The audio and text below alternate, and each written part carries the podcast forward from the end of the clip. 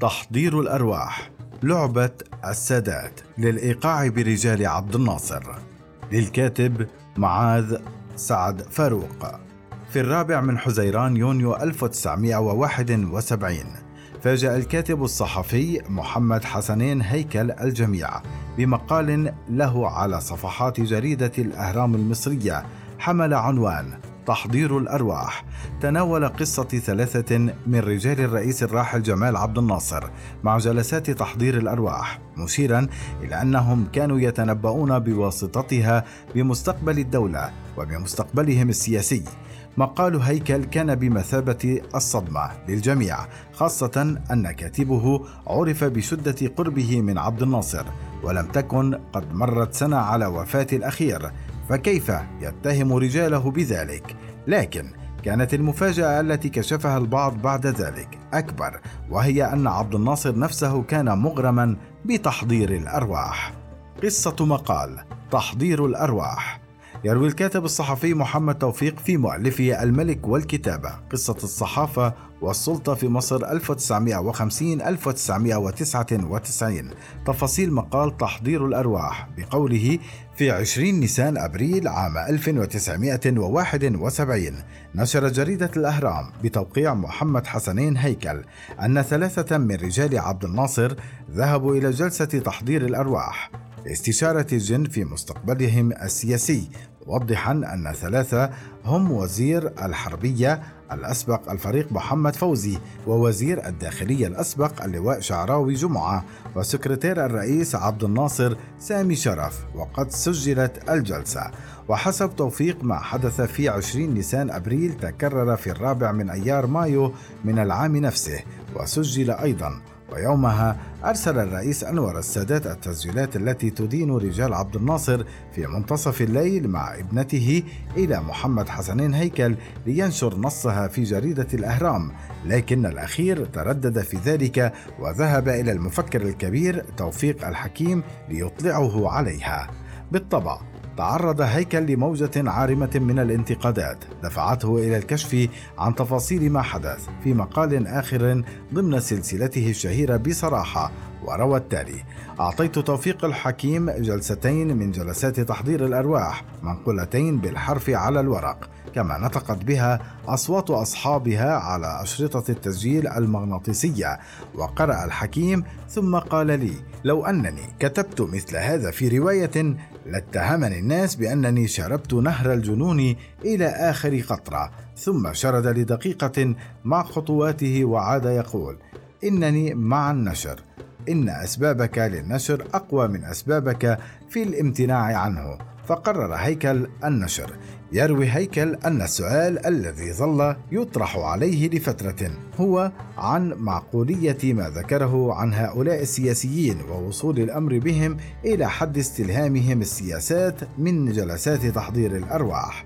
وأجاب هيكل عن ذلك في مقاله بقوله سواء كان معقولا أو غير معقول فإنه مع الأسف الشديد حدث ولم أكن شخصيا لأصدق لولا أنني استمعت بأذني إلى شرائط التسجيل التي وضعت أجهزتها في غرفة تحضير الأرواح حتى تحتفظ بكل ما جرى على لسان الوسيط ولا تضيع منه كلمة أو يسقط حرفا. وأضاف لم أكن أنوي أن أتناول هذا الموضوع فسوف يكون أقرب إلى الحواديت الخرافية منه إلى كلام يلتزم بمحاولة أن يكون جادا وأن يكون نافعا مؤكدا أن شريطي التسجيل كانا في درج مكتب السيد سامي شرف. دلائل الواقعة ولعبة السادات.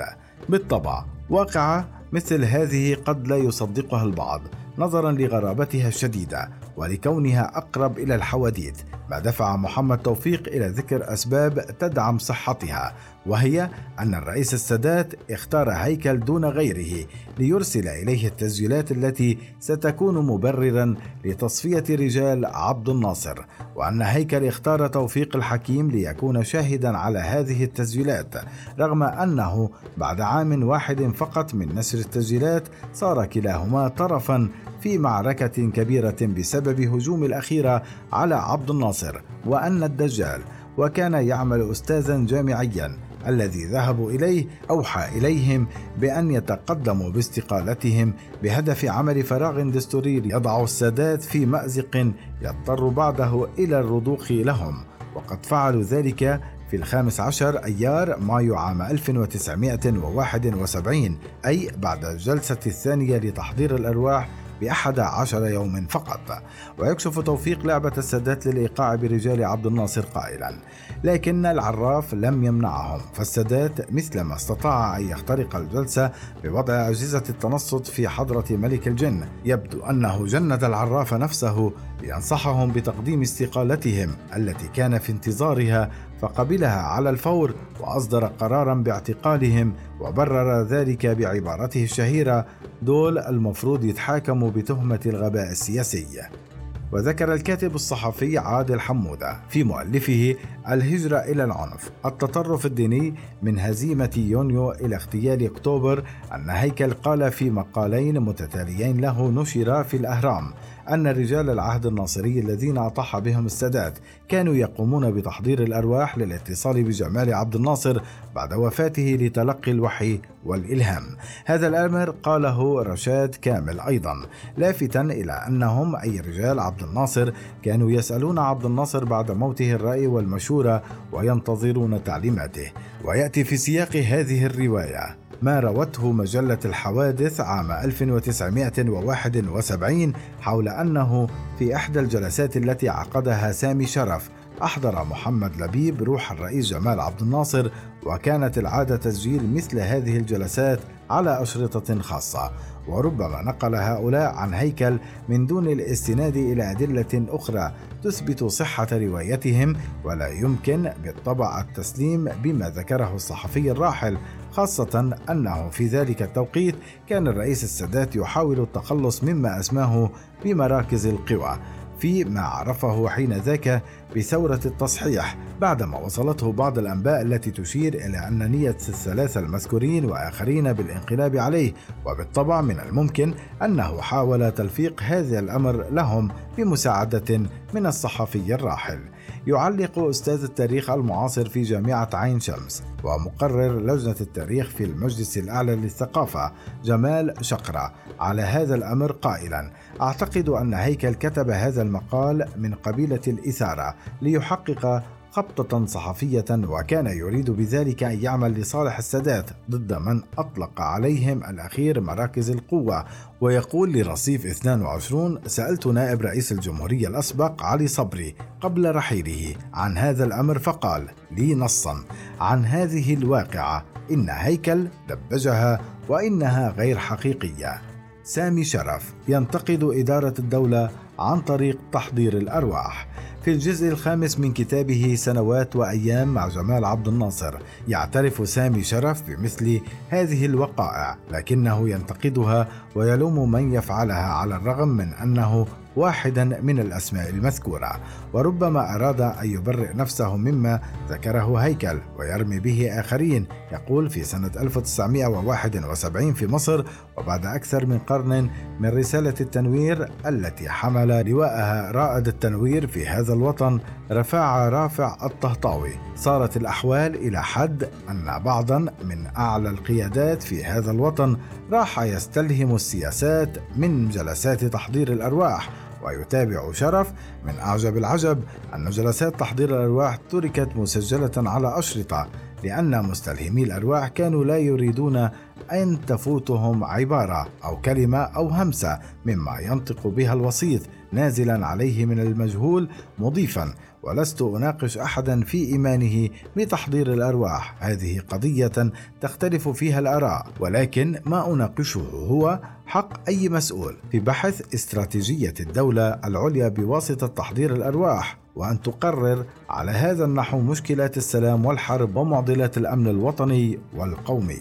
وبسؤال الدكتور جمال شقرة عن هذا الأمر أجاب بالطبع كان هناك صراع سياسي دائر آنذاك تستخدم فيه الأسلحة كلها فهيكل يلقي باللوم على سامي شرف والأخير يبرئ نفسه ويتهم آخرين في مؤلفه كم عمر الغضب هيكل وأزمة العقل العربي يحلل فؤاد زكريا دلالات هذه القضية ويقول إذا صحت القصة وأنا شخصيا غير مقتنع بها فإنها تلقي ظلالا من الشك على العهد الناصري كله الذي كان هؤلاء يشغلون فيه مراكز القوة الحقيقية وبالطبع لا يرى هيكل كعادته أن ما يقوله عن هؤلاء هو قبل كل شيء طعن في عبد الناصر الذي أسلم مقاليد بلده لأشخاص على هذا المستوى بل هو طعن في هيكل بدوره الذي رضي بأن يكون فيلسوفا لعهد يضم فيه داخله مثل هذه النوعيات. وزراء سوريون يحضرون جلسات تحضير الأرواح. قصة تحضير الأرواح لم تتوقف عند الوزراء المصريين فحسب بل انتقلت إلى نظرائهم السوريين حسب ما كتب شاكر النابلسي في كتابه أسئلة الحمقى في السياسة والإسلام السياسي. وينقل ما ذكره رياض المالكي في مؤلفه ذكريات على درب الكفاح والهزيمة بأن عددا من الوزراء السوريين في الدولة الوحدة المصرية السورية كانوا يقومون بالدعاء تحضير الأرواح وأن فخر الكيالي أحد الوزراء السوريين المركزيين في حكومة الوحدة قد قال إننا نعمل في القاهرة مع بعض الوزراء المركزيين على عقد جلسات تحضير الأرواح. وهذه مسألة علمية لا شك في جديتها والسلطات العليا في القاهرة والمسؤولون الكبار يهتمون بها ويمارسونها وهي تساعدهم على حل عقد كثيرة في شؤون السياسة والحكم. عادا أن مقال محمد حسني هيكل كان فضيحة كبرى. في السياق ذاته يرى خالد السعيد في كتابه تاريخ بلا أصباغ أن كبار معاوني جمال عبد الناصر كانوا يحضرون الأرواح أملا بالحصول على إجابات تكشف لهم سجوف الغيب في حربهم ضد إسرائيل. هل كان عبد الناصر يشارك في جلسات تحضير الأرواح؟ ما ذكره هيكل في مقاله كان شديد الغرابة لكن الأمر الأكثر غرابة هو أن بعض المقربين من عبد الناصر ذكروا أنه شخصيا كان مغربا بتحضير الأرواح. يروي فاروق فهمي في مؤلفه جمال عبد الناصر ولغز الموت. أن الرئيس الراحل كان يعقد جلسات تحضير الأرواح في منزله في شارع الجلالي في العباسية قبل الثورة واستمر إلى ما قبل موته بفترة. وهنا يتدخل الدكتور جمال شقرة قائلا لرصيف 22 تحدثت مع أبناء الرئيس جمال عبد الناصر في هذا الأمر فأكدوا أنهم لم يروا والدهم يحضر مثل هذه الجلسات وأن الاجتماعات التي كانت تجرى في منزله مع الضباط الأحرار كانت من أجل التخطيط للإطاحة بالملك فاروق. لكن على الرغم من ذلك يقول رشاد كامل في كتابه السادات مغامرة ومؤامرات 15 مايو. إنه ليس سرا أن جمال عبد الناصر كان يؤمن بالأرواح وكانت له اتصالات لا يعرفها أحد بمن يحضرون الأرواح. ويتحدث ياسر بكر في مؤلفه حرب المعلومات عن هذا الأمر أيضا ذاكرا اسم الأستاذ الجامعي الذي كان يحضر لعبد الناصر الأرواح إذ يقول ترسخ في عقل الرئيس جمال عبد الناصر وعقيدته إيمانا بالخوارق. وببعض الغيبيات التي أولها اهتماما مثل عمليات تحضير الأرواح التي قرب إليها بعض المشتغلين بها مثل أستاذ القانون في جامعة عين شمس رؤوف عبيد الذي أهمل القانون وسار في طريق الخرافة. لا نعرف عن أي زمن تحدث هؤلاء الكتاب. يقول أستاذ علم الاجتماع السياسي في الجامعة الأمريكية سعيد صادق لافتا إلى أن عبد الناصر قادم من منطقة ريفية وهي قرية بني مر في أسيوط صعيد مصر وهي كانت من المناطق الفقيرة ماديا وثقافيا ويمكن أن تكون أفكار السحر والشعوذة منتشرة فيها مضيفا غير معروف في أي سن من الممكن أن يكون قد تعرض فيه عبد الناصر لذلك. ويؤكد صادق لرصيف 22 أنه من الطبيعي أن يتأثر جمال عبد الناصر بكل شيء ريفي من خرافات وأرواح وسحر بل من الغريب أن يقال أنه لم يتأثر.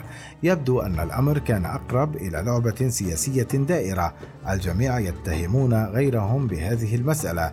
يشير رشاد كامل إلى أن السادات قال للكاتب الصحفي موسى صبري إن عبد الناصر سمع في أحد الجلسات تحضير الأرواح أن الذي سيخلفه هو السادات وربما اقتنع بذلك. واقتنع بأنني لن أخلفه إلا بانقلاب. ولعل ذلك أثر فيه من ناحية تأخير تعيين نائبا لرئيس الجمهورية واستمر ذلك حتى سبعة أشهر فقط قبل وفاته. وبرأي سعيد صادق التركيز على التحضير الأرواح بالنسبة إلى رئيس جمال عبد الناصر كان بالطبع من أجل هدف سياسي. الضباط الأحرار في جلسات تحضير الأرواح لم يتوقف الأمر عند عبد الناصر وإنما طال بعضا من زملائه الضباط الأحرار إذ يقول أحمد حمروش أحد الضباط الأحرار في مؤلفه مجتمع جمال عبد الناصر إن خالد محي الدين والبكباشي جمال عبد الناصر والصاغ كمال الدين حسني كانوا يعقدون جلسات لتحضير الأرواح. وينقل حمروش عن ثروة عكاشة وزير الثقافة فيما بعد وأحد الضباط الأحرار أيضا قوله إن مجموعة كانت تضمه هو وجمال عبد الناصر وعبد الحكيم عامر وخالد محي الدين كانت تعقد جلسات لتحضير الأرواح كل أسبوع بحضور الشيخ عبد الرحيم القناوي. وينقل حمروش عن مجدي حسين أحد الضباط الأحرار أيضا أن مجموعة أخرى كانت تضمه مع جمال عبد الناصر وعبد الحكيم عامر كانت تحضر الأرواح مع وسيط آخر هو الدكتور عزت خيري الذي أصبح عميدا لكلية علوم في جامعة القاهرة فيما بعد ونقلت مجلة المصور في آذار مارس 2009 عن الكاتب الصحفي حلمي سلام قوله إن منزل عبد الحكيم عامر كان المكان الذي تتم فيه جلسات تحضير الأرواح باعتبار أن بيته كان مؤمنا من رقابة القلم السياسي بسبب صلة القرابة التي تربطه بحيدر باشا وزير الدفاع في عهد الملك فاروق وخال المشير عبد الحكيم عامر. في رأي أستاذ التاريخ المعاصر وعميد كلية الآداب في جامعة حلوان سابقا عاصم الدسوقي هذا محض ادعاء ومحاولة لتشويه صورة عبد الناصر لأنهم رددوا ما سمعوه فحسب من دون أدلة حقيقية. حسن العشماوي أحد قيادات جماعة الإخوان وصديق عبد الناصر قبل ثورة 23 تموز يوليو يقول في كتابه حصاد الأيام أو مذكرات هارب عن الرئيس الراحل توثقت بيننا العلاقات بسرعة. وشكى لي كثيرا من جهالة زملائه وضيق أفقهم وهو قد جمعهم على حد قوله من مجالس تحضير الأرواح والجان ولم يستطع أن يرتقي بمداركهم عن مستواهم القديم. يقول شقر لرصيف 22 بدراسة شخصية عبد الناصر فإن فكره كان متقدما ولم يكن ينتظر أن يأخذ رأيا عن طريق الجان ويضيف لو تأكد الإخوان المسلمون من هذا الأمر لكانوا استغلوه ضد عبد الناصر. إلى جانب أعدائه الداخليين والخارجيين جميعهم. من أجل هدم من عرف بأنه زعيم القومية العربية آنذاك. متابعا. لم توجد وثيقة واحدة في مصر أو خارجها تؤكد أن عبد الناصر فعل ذلك. وعليه فإن العداوات والصراعات قد تخلق مسائل ليست موجودة من الأساس.